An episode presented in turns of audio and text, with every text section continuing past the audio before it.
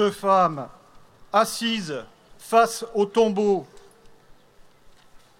deux femmes assises face au tombeau, et dans leur tête, cette parole de Jésus, c'était hier, je suis le chemin, la vérité, la vie. Aujourd'hui, cela n'a pas de sens. La mort a tout balayé. Et pourtant, ce chemin, il est ici. Il passe par le sépulcre. Et pourtant, au péril de leur vie, elles ne désertent pas. Elles n'abandonnent pas celui qu'elles ont suivi depuis la Galilée jusqu'à la croix. Elles demeurent fidèles.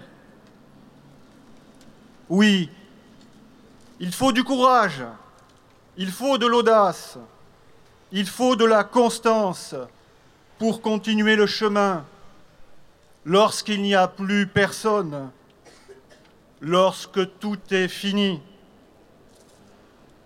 Mais ce chemin symbolise le lieu de la rencontre avec le Christ, celui sur lequel nous nous trouvons aujourd'hui, peut-être sans l'avoir voulu, mais qui nous porte, nous supporte et nous conduit vers l'amour du Père. Et pourtant, la vérité, et pourtant, la vérité face au tombeau, c'est un regard, le regard de ces femmes, un regard pour une révélation, un regard comme un prélude à la foi, en ne cessant de regarder. Elles ouvrent leur cœur à l'inattendu et à la grâce. La vérité, la vérité a les yeux de la compassion. La vérité a les yeux de la miséricorde. C'est aussi notre regard sur cet autre, forcément différent. C'est notre capacité à discerner en lui les signes élémentaires de la présence de Dieu. L'amour, la liberté, le droit à la vie, le droit à l'avenir, le droit au respect, le droit au vivre ensemble. Et pourtant la vie, et pourtant la vie face à la mort, la vie malgré la mort, face à ce tombeau neuf, elles attendent.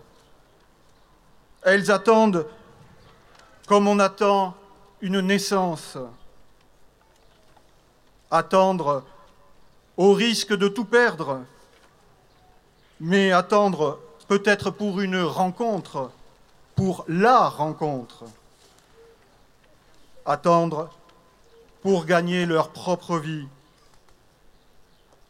C'est en faisant le deuil de nos sécurités humaines, en choisissant ce qui est pauvre et faible aux yeux de notre monde, que nous découvrirons la joie et l'espérance en la vie éternelle. Deux femmes assises face au tombeau, deux femmes désormais adversaires du non-sens. Aujourd'hui, ce n'est pas le Christ qui les a quittées, ce sont elles qui entrent dans l'Église et nous y entrons à leur suite.